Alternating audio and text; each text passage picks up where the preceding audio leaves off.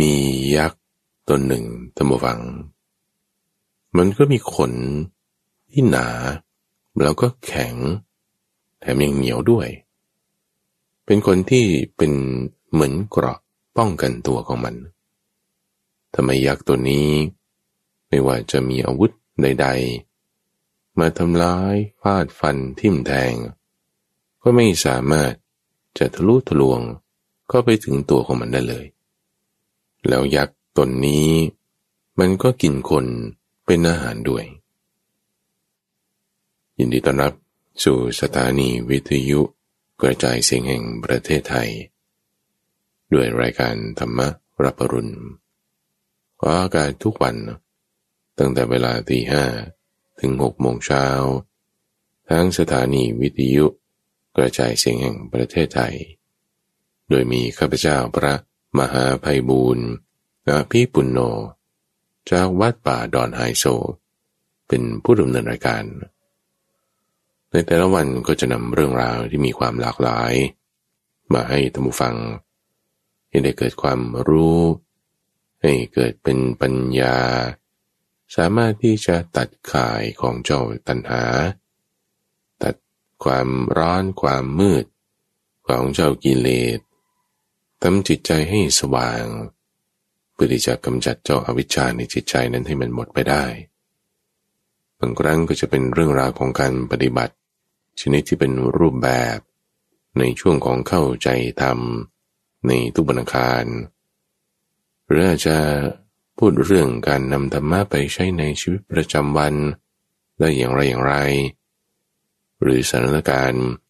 เงื่อนไขในสังคมปัจจุบัน ควรจะนำธรรมะข้อไหน เข้ามาปรับใช้ได้บ้างนั่นคือช่วงของสมการชีวิตในทุกวันจันทร์ หรือบางครั้งก็เอาพระสูตร มาอ่านให้ท่านผู้ฟังฟัง ที่มาในทีฆานิกายบ้าง มัชฌิมานิกายบ้าง หรือว่าเรื่องราวเป็นเนื้อหาพระสูตร บทพยัญชนะ ที่ตรัสไว้โดยพระพุทธเจ้าหรือสาวกองค์อื่นๆ ตั้งแต่ในช่วงของคลังพระสูตรทุกวันพฤหัส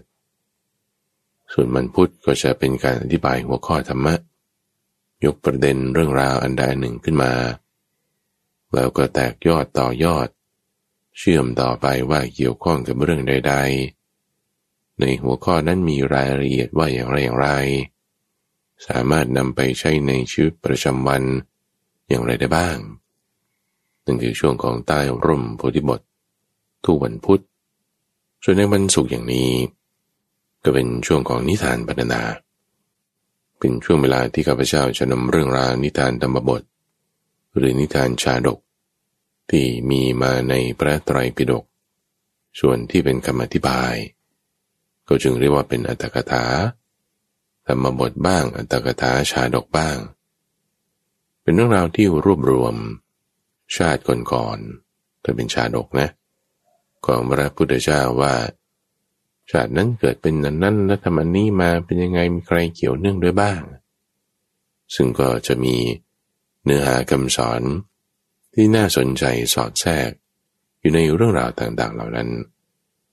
อันนี้เราฟังแล้วเราก็ให้แยกชั้นของข้อมูลให้ดีท่านผู้ฟัง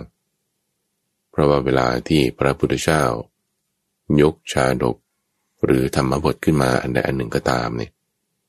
ท่านจะต้องมีประเด็นขึ้นมาก่อน มีหัวข้อที่จะทำการบอกสอนไว้ซะก่อนแล้ว ว่าโอ้เหตุการณ์อย่างนี้เกิดขึ้นโอ้เราควรจะสอดแทรกเรื่องเมตตา หรือว่าเรื่องปัญญา หรือว่าเรื่องอุเบกขาหรือว่าเรื่องความเพียรก็พอจะยกเป็นประเด็นเรื่องความเพียรขึ้นเราก็จึงเล่าถึงพระองค์ในสมัยก่อนเป็นอย่างนี้อย่างนี้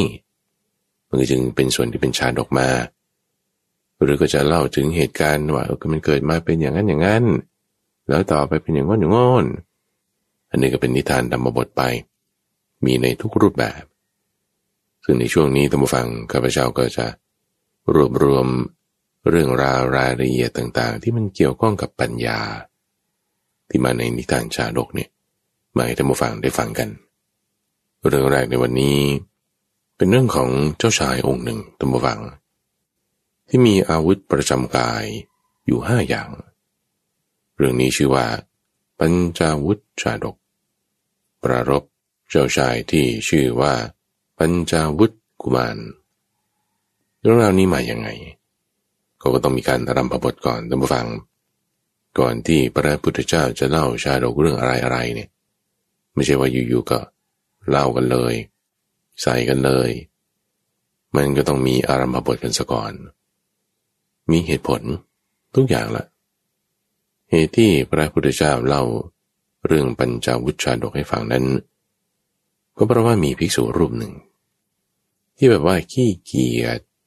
ย่อหย่อน ไม่เอาไหนทำอะไรก็ไม่ใส่ใจ สังกตายไปวันวันเบื่อเซ็งหมดทุกสิ่งทุกอย่าง ตื่นก็สาย นอนก็เยอะ ของมันก็ง่วงตลอด เอ๊ะทำไมมีความเพียรย่อหย่อน อะไรก็ไม่ทำธุระก็ไม่เอา นี่ก็จึงต่อเขานำเรื่องราวนี้มา บอกให้พระพุทธเจ้าทราบแล้วท่านก็ต้องการจะเน้นเรื่องความเพียรในที่นี้ ที่ประกอบกับปัญญาที่ต้องมาใช้ในการสกัดไอ้เจ้า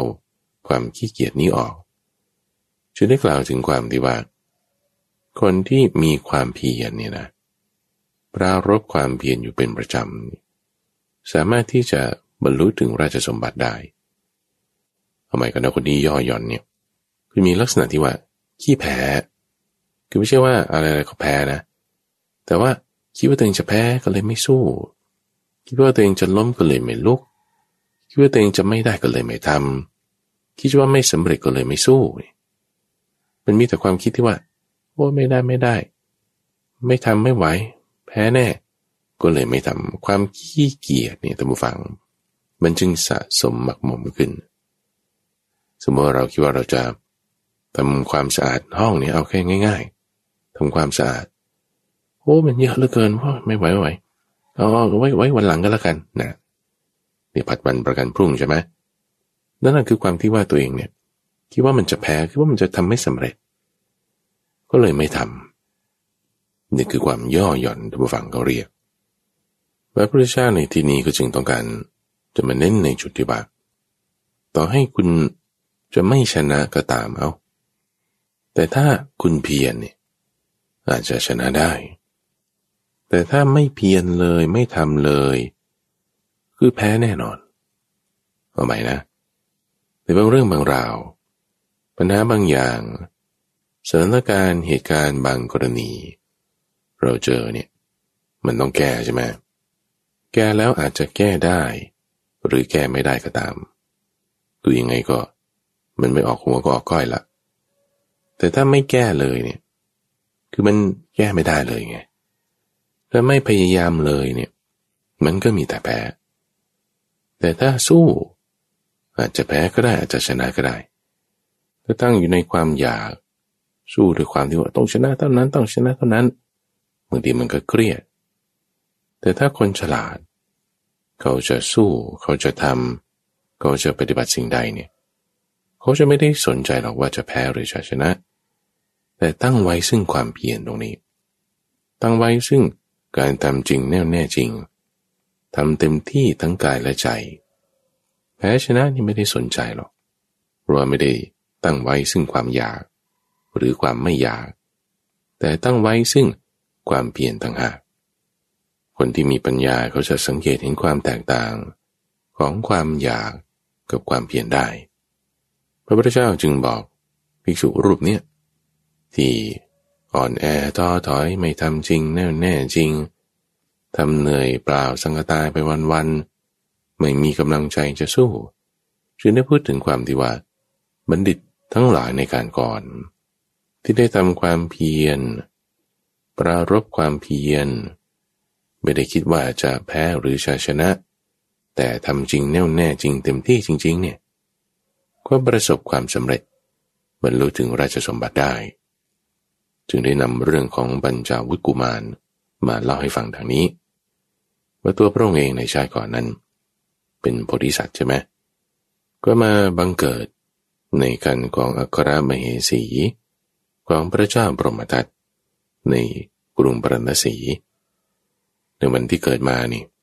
เกิดพอมาเป็นลูกชายปุ๊บนี่ โอ้ก็ดีใจมาก พระราชาก็จึงตรัสสั่งให้เราทำการเลี้ยงฉลองจึงได้เชิญพรามร้อยแปดองค์ มาเลี้ยงฉลองให้อิ่มน้ำต่างๆ แล้วก็ดูลักษณะของพระกุมารนี้ด้วย ให้ทำนายดูซิว่า อนาคตพระกุมารนี้ จะเป็นอย่างไร คือด้วยความที่เป็นโพธิสัตว์แหละท่านผู้ฟังบำเพ็ญบารมีมามาก สมบูรณ์ด้วยบุญญาธิการต่างๆ พวกพรามเนี่ยก็จึงทำนายกันว่าโอ้พระกุมารองค์นี้ มีลักษณะดีอย่างนี้อย่างนี้ ต่อไปนี่ก็จะได้ขึ้นครองราช แทนพระราชบิดาแน่ แล้วการขึ้นครองราชของพระราชกุมารนี้ ก็จะมีชื่อเสียงปรากฏไปด้วยการใช้อาวุธห้าชนิด เป็นอัครบุคคลในชมพูทบีบมีความยิ่งใหญ่สามารถปกครองได้ทั่วไปหมด พระราชาพอได้ฟังคำทำนายของพราหมณ์ทั้งหลายนี้แล้ว ก็ดีใจมาก ในวันตั้งชื่อก็จึงตั้งชื่อลูก ให้ชื่อว่า ปัญจาวุธกุมาร หมายถึง พระกุมารที่มีอาวุธห้าอย่าง ทีนี้พอเริ่มรู้เรียงสาขึ้นโพธิสัตว์ของเรา อายุได้สิบกปี ก็จึงสั่งให้ลูกเนี่ยไปเรียนศิลปศาสตร์ ศาสตร์ความรู้ชนิดต่างๆ ที่เมืองตะกศิลา ในสำนักของอาจารย์ที่สาปาโมก ในแคว้นคันธารัก แล้วก็ให้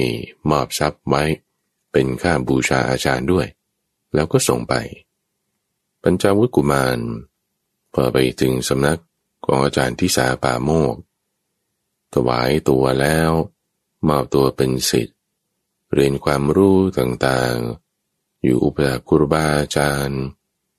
เล่าเรียนทุกศิลปศาสตร์เลยตั้งฟัง ทั้งเรื่องของรัฐศาสตร์ การปกครองทำยังไง การพูดทำยังไง เรื่องของ การรบ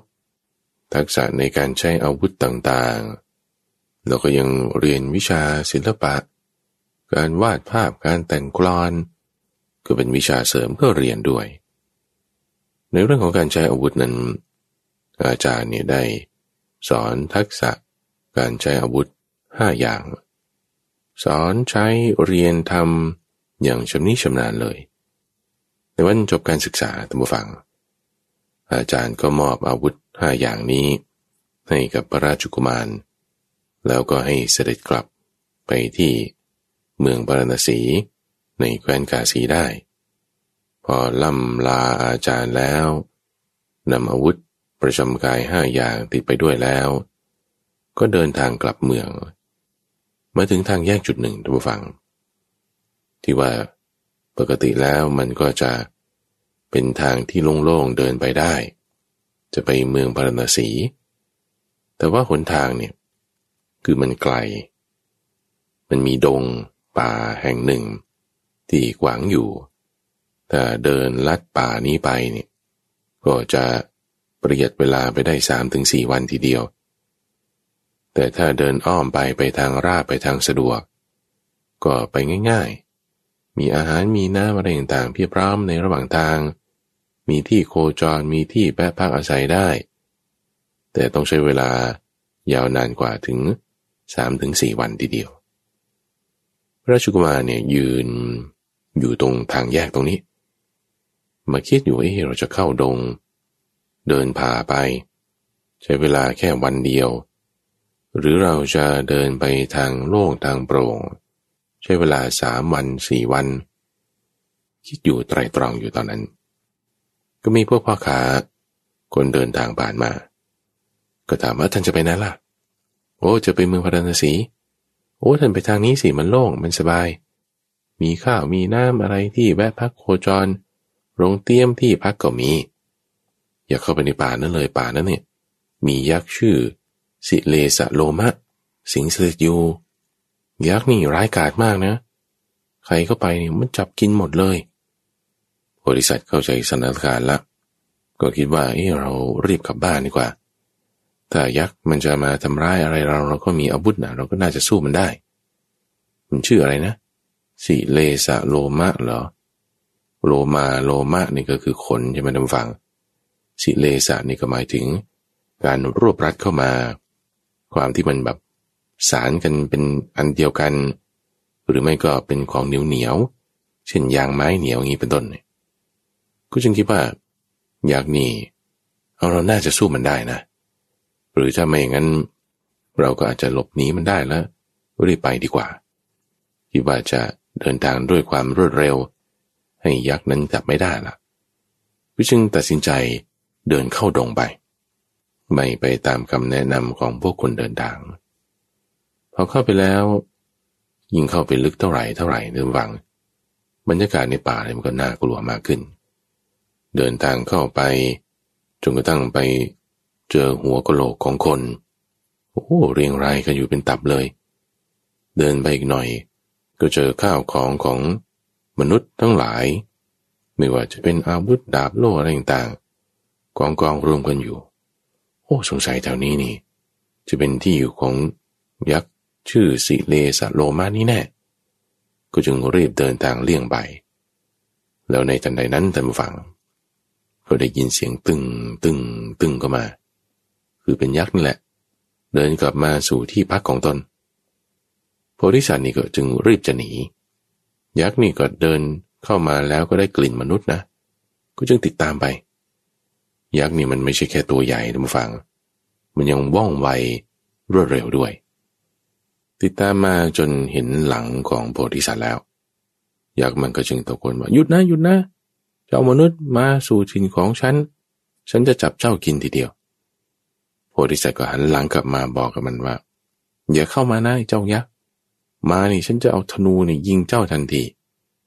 อยากนี่ก็ติดตามยิ่งเข้าใกล้เข้าเข้าใกล้เข้า โพธิสัตว์เห็นท่าทีว่าเอ๊วิ่งหนีมันไม่ทันละ คงจะต้องสู้กันละอะ ก็จึงหันกลับมา ขู่ตะคอก เจ้ายักษ์นี้ขึ้นเลยว่า เจ้ายักษ์เจ้า อย่าเข้ามาทำอะไรเรานะ ไม่งั้นนี่เราจะยิงเจ้าด้วยลูกศรออาบยาพิษอย่างแรง ให้ล้มลงตรงนี้แหละ ก็จึงชักคันธนูออกมาตมวัง แล้วก็ลูกศรใส่ง้างขึ้น ปลายลูกศรนี่ทำจากโลหะ ทองแดงอย่างดี แล้วก็ชุบน้ำยาที่เป็นยาพิษอาบเอาไว้ด้วย เล็งมาเจ้าที่ตัวยักษ์นี้ ยักษ์นี่ไม่กลัวเลยตมฟัง อเข้ามาใกล้แล้วก็หยุดนิดนึง ตั้งหลักอย่างดี เราก็จะพุ่งเข้าชาร์จโพธิสัตว์ทันทีเหมือนเล่นอเมริกันฟุตบอลนี่แหละ เข้าชาร์จใส่กันพอเรื่องนี้ก็จึงยิงลูกศรแนวยาพิษนี่เข้าไปที่กลางหน้าอก คิดว่าจะให้ปักที่หัวใจของมันตายไปเลยเนี่ยนะ ยิงออกไปด้วยกำลังของลูกศรอย่างแรง ลูกศรนี่พุ่งตรงเข้าไปที่กลางหัวใจของมันเลยเนี่ย แต่ปรากฏว่าพอเข้าไปใกล้ๆปุ๊บมันเอาแขนมาบังเอาไว้ ทั้งตัวของมันเนี่ยตัวฝัง มีขนที่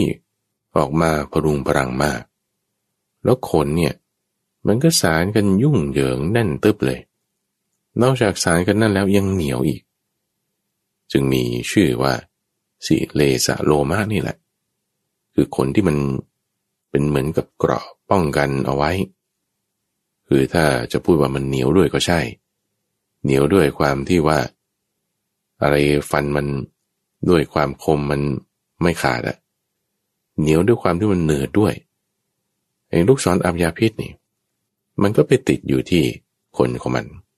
คือเจาะทะลุเข้าไม่ได้ค้างอยู่ตรงนั้นโพธิสัตว์ก็ไม่โง่นะทุกฝัง ยิงไม่ได้ยิงลูกเดียว ยิงต่อกันต่อกันต่อกัน ต่อกันไปต่อกันไป ทุกลูกทุกลูกทุกฝัง ต่อให้ไปโดนตำแหน่งที่หน้าอกก็ตาม มันก็ติดด้วยขนของมัน เต็มไปหมดเลย จนธนูเนี่ยหมดออกจากกระบอกทั้งห้าสิบลูก ทุกลูกติดอยู่ที่ขนของมันหมด อย่างนี้ทำยังไง สลัดเจ้าลูกศรนนี่ออกไปกองตรงรวมอยู่ที่เท้าของมันเลย แล้วก็รีบวิ่งรีเข้าหาโพธิสัตว์อีก โอ้ธนูหมดแล้วทำยังไง เอาคันธนูฟาดมัน มันก็ไม่รู้สึก จึงได้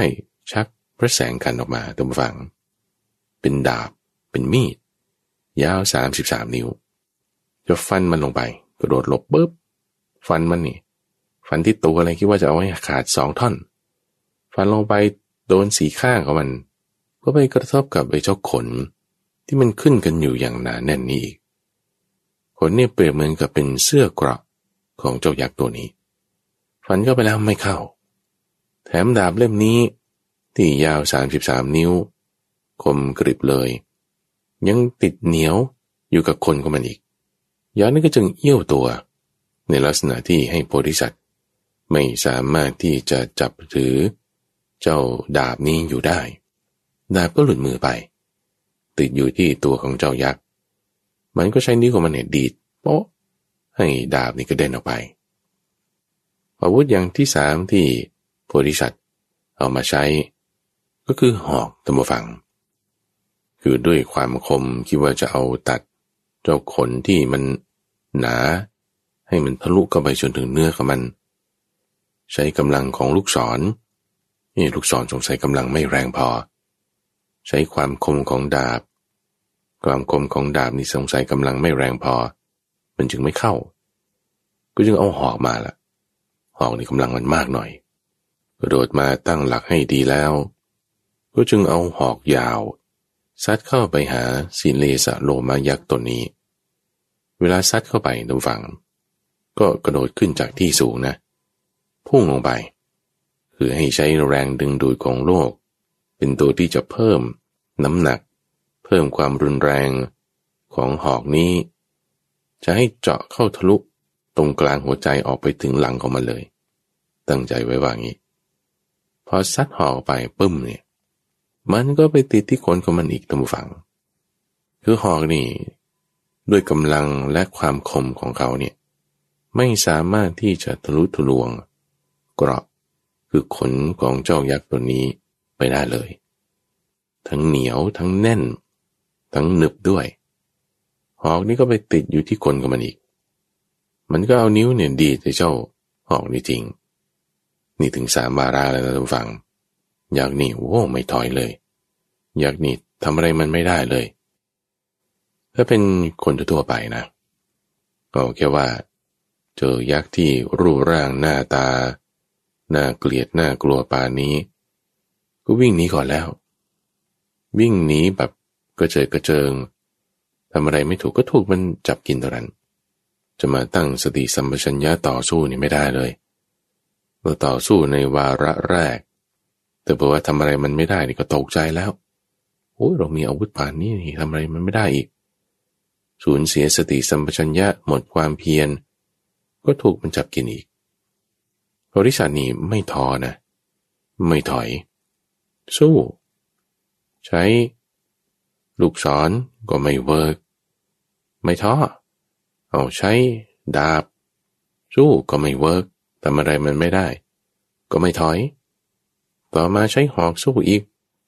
ไม่สะคายผิวมันเลย ติดอยู่ที่คนหมด ก็ไม่เลิก ต่อมาจึงเอากระบองตะบุฝังบองนี่ก็คือมันไม่ใช่ของมีคมละคิดว่าของมีคมนี่ จะทะลุทะลวงผ่านเจ้าคนของมันไม่ได้ ใช้วิธีสุดท้ายเราก็ใช้ตะบอง ทุบให้กระดูกข้างในมันแตก โดยที่ไม่ต้องเจาะผ่านเข้าหนังของมัน เพราะขนและหนังของมันหนาใช่ไหมใช้ของมีคมทะลุทะลวงไม่ได้ เอาตะบองนี่แหละ ไม่ต้องคม แต่ใช้น้ำหนักของมัน ใช้ความแรงของมัน ทุบให้เนื้อมันแหลก ให้กระดูกมันละเอียด ก็จึงเอาตะบองขึ้นมากระโดดขึ้นในตำแหน่งที่สูงกว่าแล้ว ก็ฟาดซัดลงไปคิดว่าจะให้โดนหัวมัน แล้วก็หัวมันแตกละเอียด ยักษ์มันก็หัวรับเลย หัวมันก็มีผมเหมือนกัน ผมมันก็หนา แล้วก็เหนียวด้วย พอฟาดลงไปเท่านั้น ตะบองนี่ก็ไปติดอยู่ที่คนของมันอีกโอ้ตะบองก็ไม่เวิร์กฟาดลงไปแล้วทำอะไรมันไม่ได้เลย อาวุธนี่ใช้หมดไปสี่อย่างแล้วโพธิสัตว์ก็จึงกระโดดมาตั้งหลักก่อน แล้วก็ร้องประกาศกล้องใส่เจ้ายักษ์นี้ว่า เจ้ายักษ์ เจ้าไม่เคยได้ยินชื่อของเราหรือ เราในชื่อปัญจาวุฒกุมาร มาเข้าดงที่เจ้าสิงสถิตอยู่เนี่ย ก็เตรียมอาวุธมาด้วย มีธนูเป็นต้น ที่จะมาปราบเจ้าให้ ย่อยยับให้ได้ นี่เราใช้อาวุธไปสี่อย่างแล้วนะ เจ้าจะต้องแพ้แน่นอนคราวนี้ วันนี้เราจะทำ เจ้าเนี่ยให้แหลกเป็นปุ๋ยผงไปเลย ก็จึงวิ่งปรีเข้าไปหาเจ้ายักษ์ ยักษ์นี่ก็งงนิดนึงแล้วว่า เอออาวุธเหรอ ปัญจาวุธเหรอมันห้าอย่างอันี่มันใช้กี่อย่างแล้วเนี่ย ธนูหนึ่ง ดาบสอง หอกสามตะบองสี่ เอาแล้วอะไรเป็นอย่างที่ห้าเราถมว่าเมื่อก่อนนี้ถอยไปสู้ไป คราวนี้นี่วิ่งเข้ามาเองเลย วิ่งเข้ามาแล้ว ยักษ์นี่ก็ตั้งหลักให้ดีคิดไปด้วยโพธิสัตว์นี่ก็จึงต่อยมัน ต่อยด้วยมือข้างขวา ต่อยไปที่ท้องของเจ้ายักษ์นี่แหละกระโดดต่อยเข้าไปปุ๊บโถกระบองยังติดจะปะละ่ะมือขวาก็ติดเหมือนกันบริษัทก็จึงเอากำปั้นซ้ายนี่แหละ คิดว่าจะต่อยมันด้วยกำปั้นซ้ายพอต่อยเข้าไป ก็ติดอยู่ที่ท้องของมันอีกเหมือนกัน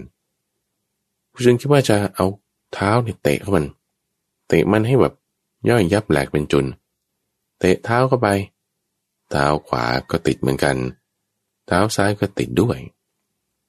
ทีนี้คิดยังไงล่ะ ก็จะเอาศีรษะนี่แหละ โขกมันให้แหลก ศีรษะโขกเข้าไป ก็ติดอีกเหมือนกันโพธิสัตว์นี่ติดอยู่กับตัวของเจ้ายักษ์ อยู่ด้วยตำแหน่งห้าอย่าง คือมือสองเท้าสอง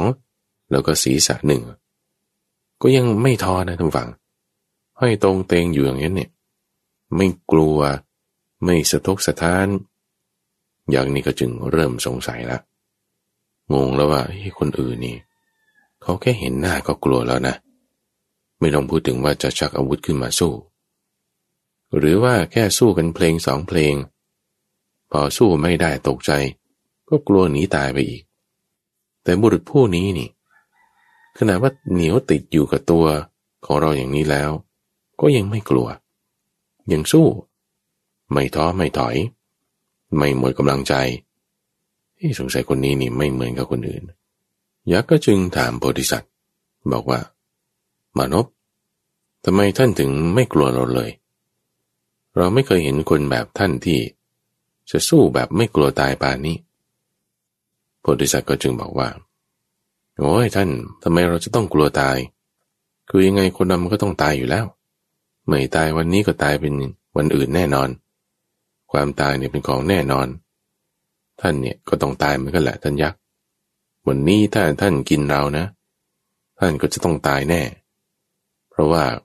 เรามีอาวุธห้าอย่าง อย่างที่ห้านั้นคือวชีราวุธ ซึ่งอยู่ในท้องของเรา ถ้าท่านกินเราเข้าไป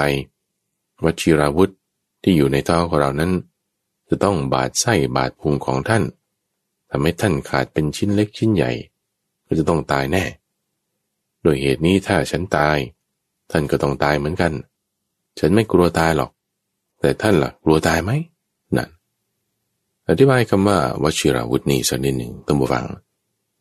วชิราวุธเนี่ยเป็นอาวุธของพระอินทร์คือมาจากคำว่าวชิระ ซึ่งหมายถึงสายฟ้าก็ได้หรือว่าเพชรก็ได้ ที่เป็นแสงแวววาบออกมาบางท่านก็จะแปลว่าเป็นกระบองเพชรคือมีลักษณะเป็นกระบองที่ทำขึ้นจากเพชรทั้งแท่ง หรือบางท่านก็จะแปลในลักษณะว่า เป็นอาวุธที่สามารถใช้บงการสายฟ้า ให้ผ่าลงตรงใครก็ได้ หรือมีแสงวาบเหมือนยิงเลเซอร์ออกไป หาคนนั้นน่ะเป็นลักษณะของวชิราวุธ ซึ่งเป็นอาวุธประจำกายของพระอินทร์ถ้าท่านฟังได้ฟังช่วงของครั้งพระสูตร ในสัปดาห์ที่ผ่านมาข้าพเจ้าได้นำเรื่องของสัจจกนิกรนมาเล่าให้ฟัง มีอยู่จุดหนึ่งที่สัจจกนิกรนมาโต้กับพระพุทธเจ้า โต้กันไปจนโต้ไม่ได้แล้วเนี่ย จนด้วยคำถามของตนเอง แล้วก็เลยไม่ยอมพูดยอมตอบจนกระทั่งยักษ์ชื่อวชิรปานี ถือตะวังเพชรที่มีไฟลุกโชนช่วงขึ้นมานี่ยักษ์วชิรปานีนี่ก็คือท้าวสกกัดเทวราช ที่แปลงกายมา ถือตะบังเพชรก็คือวชิราวุธนี่แหละ ซึ่งวชิราวุธเนี่ยเป็นอาวุธที่ พวกยักษ์นี่กลัวกันอยู่แล้ว เพราะว่ายักษ์เนี่ยเป็นลูกน้องของท้าวสกัดเทวราช เราก็ต้องเคยไปในที่ประชุมของเหล่าเทวดา ต้องรู้จักหรือว่าเคยเห็นอาวุธชนิดนี้แน่นอน พอยักษ์ชื่อสิเลสะโลมะตัวนี้ได้ยินชื่อว่าชีราวุธ ก็รู้สึกแบบเกรงใจขึ้นนิดหนึ่งปล่อยไปก็ได้ คิดว่าถ้าใครเข้าสู่ดงสู่ป่านี้ ยักษ์นี่เขาก็จะมีลักษณะความเป็นอันธพาลละ่ะกรับครองสิ่งครองอะไรแล้วใครเข้ามาเนี่ยก็จะจับก็กิน ในที่นี้ก็คิดว่าจะปล่อยไปสักคนหนึ่งก็แล้วกัน จึงจับโพธิสัตว์ออกมา จากตัวของตัวเอง มาตั้งวางเอาไว้ แล้วก็ปล่อยไปบอกว่าท่านมานพท่านนี่โอ้เป็นยอดของคน วันนี้ถือว่าเราให้ชีวิตของท่านก็แล้วกัน ท่านจงจากไปได้ เกี่ยวกับเรื่องวชิราวุธนี้อีกสักนิดหนึ่งนะต้องฟัง คือในท้องของโพธิสัตว์เนี่ย ไม่มีหรอกวชิราวุธนะอาวุธอย่างที่ห้าเนี่ย ไม่มี มีแค่สี่อย่างเท่านั้นเอง ได้รับจากอาจารย์มาเนี่ยจริง ๆ ก็มีแค่สี่อย่าง คือธนู ดาบ หอกแล้วก็กระบองแค่นี้เอง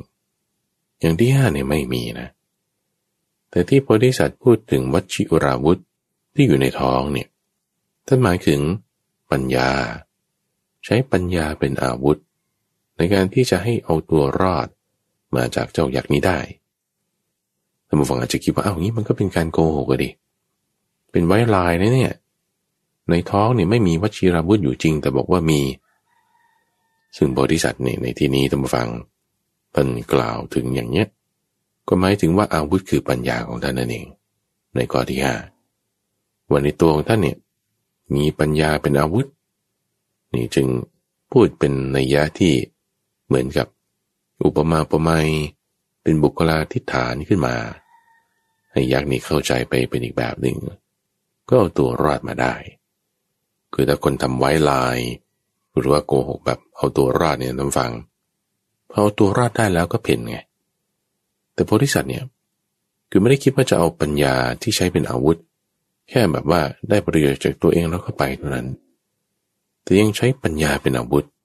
ในการที่จะปรับเปลี่ยนไอ้เจ้าทิฏฐิที่ไม่ดีของยักษ์ตนเนี้ยให้หายไปด้วย ก่อนที่จะไปจึงได้กล่าวกับยักษ์ บอกว่าเอา้า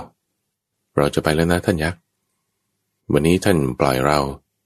ก็ถือว่าเราให้ชีวิตแก่กันแล้วกัน แต่ก่อนที่เราจะไปเนี่ยท่านรู้ไหมว่าทำไมท่านถึง เกิดมาเป็นยักษ์ที่แบบโหดร้าย ต้องมากินคน มือก็เปื้อนด้วยเลือด มีความร้ายกาจอยู่ในแบบนี้ก็เพราะว่าท่านเนี่ยทำอกุศลธรรมเอาไว้ ท่านทำอกุศลธรรมเอาไว้ รับบาปนั้นแล้วก็มาเกิดเป็นยักษ์ เกิดมาเป็นยักษ์ก็ทำอกุศลธรรมอีกก็จะไปสู่ความมืดมนอีก แต่ว่าตอนนี้ท่านมาพบเราปัญจาวุฒกุมาร ถือว่าท่านใดดีแล้ว เราไม่อาจที่จะปล่อยให้ท่านทำอกุศลธรรมต่อไปได้หรอก จึงได้ใช้ปัญญาวุฒิจริง ๆ ในกล่าวนี้ ได้เทศให้ยักษ์นี่แหละฟัง ถึงโทษของการผิดศีลห้า มีการฆ่าสัตว์ทำชีวิตสัตว์ให้ตกล่วงไป มีการที่โกหกขโมย คือเขาตายแล้วก็เอาของเขาด้วย โอ้พวกนี้จะต้องไปตกนรก หรือไม่ก็มีกำเนิดเป็นสัตว์เดรัจฉาน หรือว่ากำเนิดในอสุรกาย หรือว่าถ้าแบบอย่างน้อยๆต่ำๆเกิดมาเป็นมนุษย์ ก็จะมีอายุสั้น มีผิวพันธ์ซามพอได้แสดงโทษของการผิดศีลใช่ไหม นี่คือด้วยปัญญาของปัญจวุกุมารเราก็แสดงถึงอันนี้ส่งของการรักษาศีล ว่าถ้ารักษาศีลดีแล้ว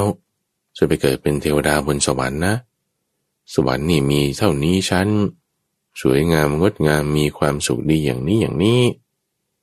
นี่คือแสดงทั้งสองนัยยะทั้งนัยยะที่เป็นอกุศล ให้เกิดโทษ มีความร้ายกาจร้ายแรงอย่างไร แสดงทั้งนัยยะที่เป็นกุศล ให้เกิดอนนิสงส์เป็นความดีความงามอย่างไรอย่างไร นี่ก็เรียกเป็นการแสดงธรรมชนิดที่ใช้วิธีละมุนละม่อม แล้วก็วิธีรุนแรงรวมกัน วิธีรุนแรงก็คือ ให้เห็นโทษของสิ่งที่ไม่ดี ตกนรกนี่เป็นอย่างนี้อย่างนี้ วิธีละมุนละม่อม ก็คือให้เห็นคุณเห็นอนิสงส์ของสิ่งที่ดีๆทำดีแล้วจะดีอย่างนี้อย่างนี้ นี่คือใช้ทั้งสองวิธี คือสำหรับคนหนาๆอย่างยักษ์นี่ก็ต้องใช้ทั้งสองวิธีนั่แหละพอเทศให้ฟังจบแล้ว นี่คือใช้ปัญญาออกมาแล้วนะ ขู่ยักษ์ด้วย โทษห้าอย่าง ชักจูงด้วยคุณห้าอย่างของศีลห้าทั้งหมด ทั้งสองนัยยะ แล้วก็ให้ยักษ์เนี่ยทำบริกรรมทำบริกรรมนี่คือบูชาละ คือบูชาด้วยการรักษาศีลห้า ให้ยักษ์นี่ตั้งอยู่ในศีลห้าแล้ว ก็พายักษ์ออกจากดงนั้น พากันไปอยู่ที่เมืองปรณสีให้เป็นยักษ์ที่ประจำอยู่ที่ประตูเมือง แล้วก็ให้ประชาชนมาทำการสักการะบูชายักษ์ตัวนี้ ด้วยข้าวของเครื่องใช้อาหารการกินต่างๆ ยักษ์นี้ในสมัยต่อมาตัวฟัง ก็เป็นผู้ที่ร่ำรวยด้วยลาบสการะ จากประชาชนต่างๆ แล้วก็โพธิสัตว์นี้ก็ได้ขึ้นครองราช เป็นพระเจ้าบรมทัตปกครองแคว้นกาสี อยู่ในเมืองปรณสีนั่นเอง ได้นำเรื่องราวนี้มาเล่าแล้วก็ตรัสสอนภิกษุ รูปนั้นที่มีความท้อแท้จิตใจหดหูไม่ขยันหมั่นเพียรบอกว่านรชนใด มีจิตไม่ท้อแท้ มีใจไม่หด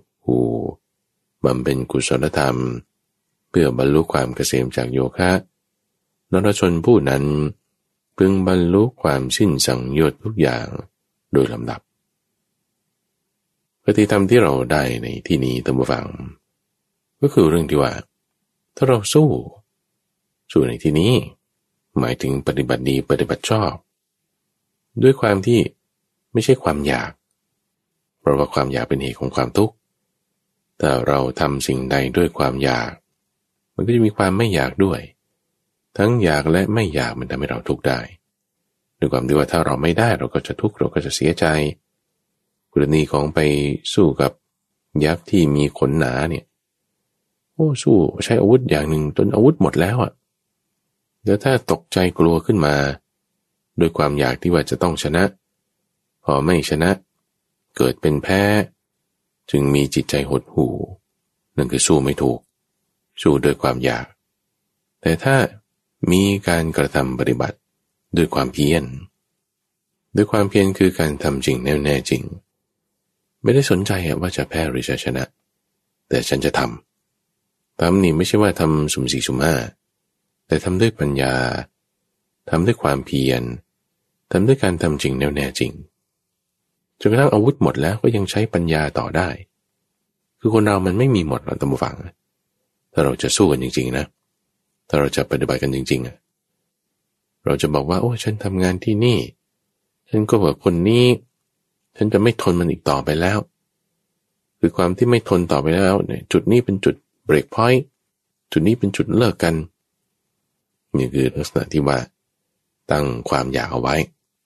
พอมันไม่ได้ตามอยากมันก็จึงเลิกท้อถอย แต่ถ้าทำด้วยความเพียรทำบุฟัง จะได้ไม่ได้ไม่รู้แต่ทำทำความดีนะ ไม่ใช่ทำความชั่วทำความดีต่อไป แม้ว่าจะได้สุขแม้ว่าจะได้ทุกข์ก็ตาม ในเคสกรณีนี้ก็คือ สามารถที่จะทำกุศลธรรมจนกระทั่งถึงที่สุดเนี่ยสิ้นไอ้เจ้าความเหนียวหนืดสังโยชน์ ที่เหมือนกับเจ้าขนของยักษ์อันนี้ทะลุเข้าไปในจิตใจของยักษ์นั้นได้ทำให้ยักษ์นี่คลายความที่จะต้องฆ่าคนกินคนนั้นไปได้ อาวุธอย่างอื่นๆเนี่ยทำอะไรมันไม่ได้เลยนะ จะหอกจะดาบจะล้าวจะเป็นลูกศรทะลุทะลวงมันไม่ได้เลย แต่พอใช้ปัญญา ใช้กุศลธรรม สามารถที่จะกำจัดความชั่วร้ายนั้นได้ทำลายสังโยชน์ ให้ถึงความพ้นทุกข์ได้คิดดูแล้วกันเนี่อาวุธคือปัญญาเนี่ยมันดีป่านนี้ แล้วปัญญาของเราบางคนจะคิดว่าโอ้ปัญญาเราน้อยปัญญาเราไม่มีปัญญาเราหมด หมดหรือไม่หมดมันอยู่ที่เหตุไงถ้าเหตุแห่งความหมดมีมันก็หมดนั่นแหละ ถ้าเหตุแห่งการมียังมีอยู่มันก็มีอยู่นั่นแหละ จะมีอาวุธคือปัญญาได้ต้องมีสมาธิ จะมีสมาธิได้ต้องมีสติ จะมีสติได้ต้องมีการทำจริงแน่แน่จริง จะมีการทำจริงแน่วแน่จริงได้ต้องมีความมั่นใจ อินทรีห้าเนี่ยตรงฝั่งมันจึงมีอยู่ ของใครที่มีความแก่กล้า ก็จะมีอาวุธพวกนี้ใช้งานในเวลาที่ฉุกเฉินได้ เราจึงต้องฝึกอินทรีย์ของเราให้มีความแก่กล้าดูฟัง การฟังธรรมอยู่เรื่อยๆ อันนี้จะเป็นตัวเสริมสร้างปัญญา เสริมสร้างความเพียร ให้เรามีอาวุธที่ใช้งานในการต่อกรกับเจ้ากิเลสนี้ได้ อันนี้คือเรื่องราวของปัญจาวุธกุมาร ในปัญจาวุธชาดกในเรื่องแรกส่วนเรื่องที่สองในวันนี้ทุกฝัง เป็นเรื่องราวของการใช้ปัญญาของโพธิสัตว์ในการที่จะเอาตัวรอด แล้วก็แก้เพชรคนที่ทำไม่ดีได้ ในเรื่องที่ชื่อว่า ตันตุละนาลิชาดก ว่าโดยการตีราคาข้าวสาร เรื่องราวนี้ก็ปรารบพระทัพพมลบุตร และพระโลลุทายีซึ่งในสมัยนั้นตำวังพระทัพพมลบุตรท่านได้รับหน้าที่ในการที่จะเป็นพัตุเทศพัตุเทศนี่ก็คือ ผู้ที่ทำหน้าที่แจกจ่ายพัดแบ่งอาหารเนี่ยให้มันได้เท่าๆกัน คนไหนเป็นโรคภัยไข้เจ็บแบบไหน ก็ต้องได้รับอาหารอย่างไรท่านก็ต้องรู้ต้องทราบ คนไหนจะเดินทางควรได้อาหารแบบนี้ ท่านก็ต้องทำหน้าที่ในการแบ่งให้บางทีได้รับสลากมา จะเป็นการแจกจ่ายสลากเอาพระรูปนี้ คุ้นเคยกับเรือนนี้เอารับสลากนี้ไป พระรูปนั้นควรได้อาหารอย่างนั้น รู้ก็ให้สลากนี้ไปตั้งแบ่งสลากด้วยตั้งแบ่งอาหารด้วย ใครที่อยู่ในวัดจำพรรษาที่นี่ท่านก็จะต้องแบ่งพัดให้อย่างนี้ บางทีมันก็มากบ้างน้อยบ้างดูฟัง ในบางเวลาเพราะว่าพระเยอะ บางทีอาจจะแจกจ่ายไม่ทั่วถึง มีภิกษุที่ชื่อว่าอุทายี เป็นผู้ที่ยังติดใจในรสอาหาร คือโดยปกติธรรมฟัง พระภิกษุเนี่ยถ้าเป็นผู้ปฏิบัติดีปฏิบัติชอบ มีโภชเนมตัญยุตาได้อาหารดีอาหารไม่ดี อาหารประณีตอาหารเลวก็ไม่ได้จะสนใจสิ่งนั้นหรอก มีอะไรก็กินกินไป ไม่มีปัญหา ให้พอยังอัตภาพเป็นไปได้ ระงับเวทนาเท่านั้น ก็จะไม่มีปัญหากันแต่ปรากฏว่าพระอุทายีในที่นี้ ก็เกิดแบบติดใจในรสอาหารบางวันก็ได้อาหารไม่ชอบ โอ้ทำไมได้ต้มผักอย่างนี้ บางวันก็ได้อาหารที่ชอบ โอ้ได้เนื้อได้ปลา พอวันที่ได้อาหารไม่ชอบกับบนดาตำหนินั่นนี่ ไม่พอใจอย่างนั้นอย่างนี้ วันที่ได้อาหารพอใจอย่างดี ก็ไม่ว่าอะไรเวลาผ่านล่วงเลยไปเนี่ย ก็แบบพอดีก็ไม่ได้อาหารดีติดต่อกันบ้างละก็บนวุ่นวายนั่นนี่พอบนมากเข้ามากเข้า ภิกษุทั้งหลายก็จึง เอางั้นท่านทำหน้าที่นี้ก็แล้วกันท่านอุตายี มอบหมายให้ท่านพระอุตายีเนี่ยเป็นคนที่จะทำหน้าที่ในการแจกจ่ายพัดทีนี้ปรากฏทำหน้าที่เนี่ยโอ้ทำไม่ดีเลยมุวัง อาหารบางส่วนก็ไม่ได้แจก เพราะว่าเอาไม่รู้ว่าเขาต้องอยู่ตรงนี้ พระที่ได้ไปก็ได้กันแบบอย่างอัตคัดขัดสน ได้น้อยเกินไป พวกที่เจ็บไข้ได้ป่วยก็ไม่ได้อาหารที่ควรจะได้อาหารบางทีก็ไปกระจุกกองอยู่กับแค่ไม่กี่คน หรือบางทีไม่ได้แจกจ่ายด้วยซ้ำเพราะว่าไม่รู้ไม่เข้าใจเรื่องระบบงาน มากบางน้อยบ้างลำดับภิกษุก็ทำไม่ถูกหรืออะไรต่างๆ ก็ไม่รู้จัก คือทำหน้าที่ได้ไม่ดีเลย พวกภิกษุหนุ่มกับสามเณรทั้งหลายก็จึงนำเรื่องนี้ ไปกราบเรียนพระพุทธเจ้าได้มาสอบถามกันแล้ว ก็จึงได้เล่าเรื่องราวนี้ให้ฟัง ว่าอุทายีเนี่ย ทำความเสื่อมลาบกับคนอื่น เพราะความที่ตนเป็นคนโง่ คือโง่เนี่ยจึงไม่สามารถทำหน้าที่ได้อย่างดี แล้วก็ทำให้ภิกษุอื่นเนี่ยเสื่อมลาบลาบในที่นี้หมายถึงการได้ ที่จะได้อาหารที่ควรจะได้ ก็กลับไม่ได้ ไม่ใช่แค่ตอนนี้ สมัยก่อนก็เป็นอย่างนี้เหมือนกัน ในตอนนั้นพระอุทายีนี่นี่คือเรื่องราวที่ชื่อว่า ตันตุนาลิชาดก ว่าโดยการตีราคาข้าวสาร ในสมัยนั้นก็มีพระเจ้าประมทัตครองราชอยู่ในแคว้นกาสีนี่อีกสมัยหนึ่งบริษัทของเราเนี่ยเกิดเป็นพนักงานตีราคา ที่จะตีราคาสั่งซื้อสินค้าหรืออะไรต่างๆ เข้าไปยังพระคลังหลวง ไม่ว่าจะเป็นอาหารไม่ว่าจะเป็นผ้า ไม่ว่าจะเป็นปัจจัยสีเครื่องประดับอะไร แต่ใครจะมาขาย เข้าสู่วังหลวงแล้วก็ต้องผ่านการตีราคาของเจ้าพนักงาน แล้วทางราชวังก็จะจ่ายทรัพย์นั้นให้ตามที่พนักงานตีราคานี้กำหนดขึ้นเอาไว้ ให้เป็นค่าราคาแก่คนที่นำสินค้าต่างๆ มาขายให้เข้าสู่พระราชวังบริษัทก็ทำหน้าที่อย่างดีตามฟัง คือแบบว่า สมเหตุสมผล ตีราคาเนี่ยก็ไม่มากเกินไปไม่น้อยเกินไป ให้ผู้ขายก็ยินดี คือตีตามราคาตลาด ไม่ได้จะกดราคา ไม่ได้จะโกงราคา พระราชาเห็นการทำงานของโพธิสัตว์ที่เป็นเจ้าพนักงานตีราคานี้แล้ว ก็ไม่พอใจละเอาว่าทำไมให้ราคาสูงนะโอ้ยแต่เป็นอย่างนี้อยู่เนี่ยทรัพย์ในวังของเรานี่ต้องหมดแน่ จึงมีความคิดที่ว่าจะตั้งพนักงานตีราคาคนอื่น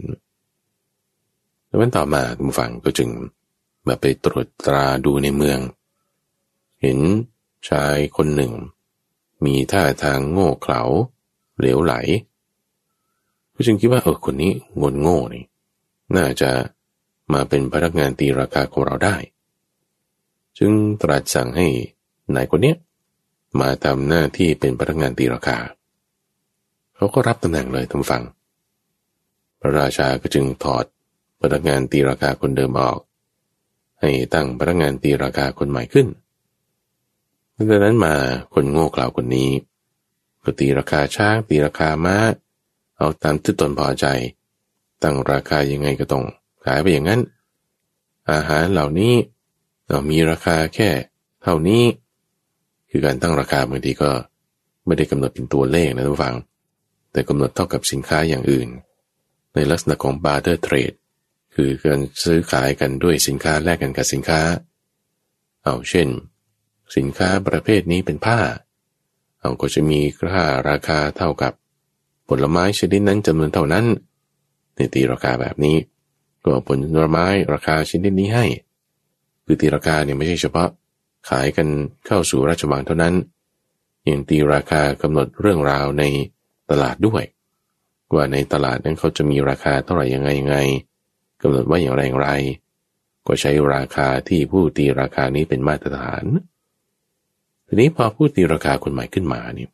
ทุกหมดราคามั่วไปหมด พระราชาก็พอใจแล้วของราคาสูงสูงเราก็ได้มาในราคาถูกๆ เอาเข้ากลางหลวง ทีนี้พอมาเจอวาระหนึ่งตั้งฟัง บุรุษโง่เขลาคนนี้ ตีราคาม้า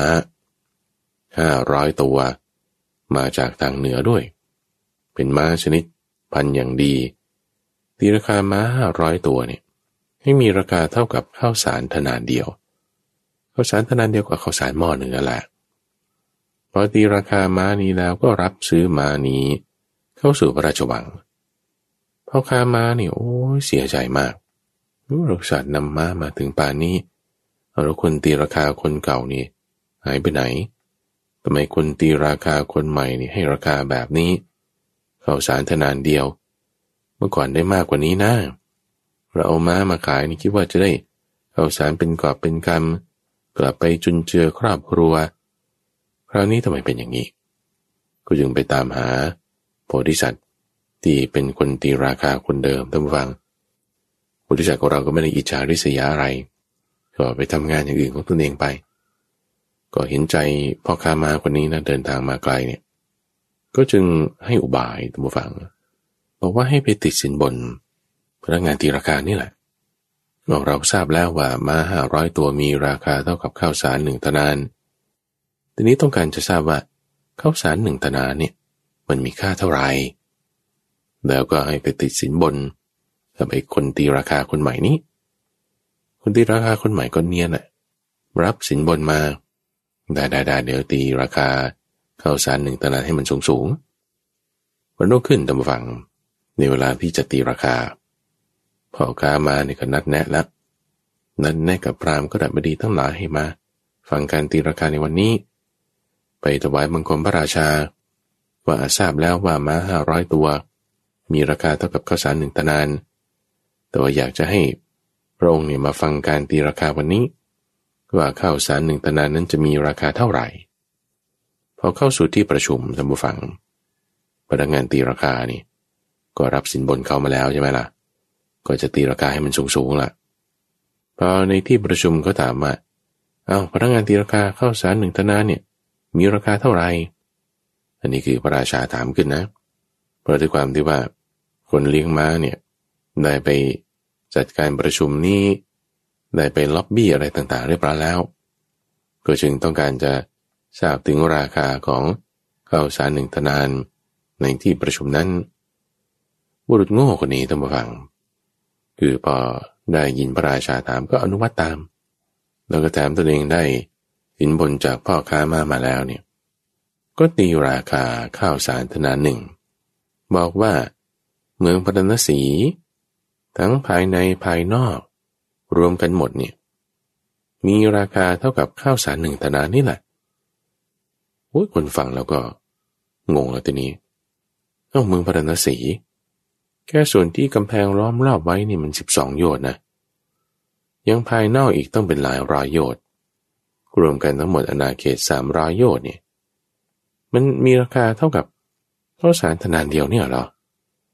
เพราะอามาทั้งหลายที่อยู่ในที่นั้นท่านผู้ฟัง ได้ฟังคำนี้แล้วก็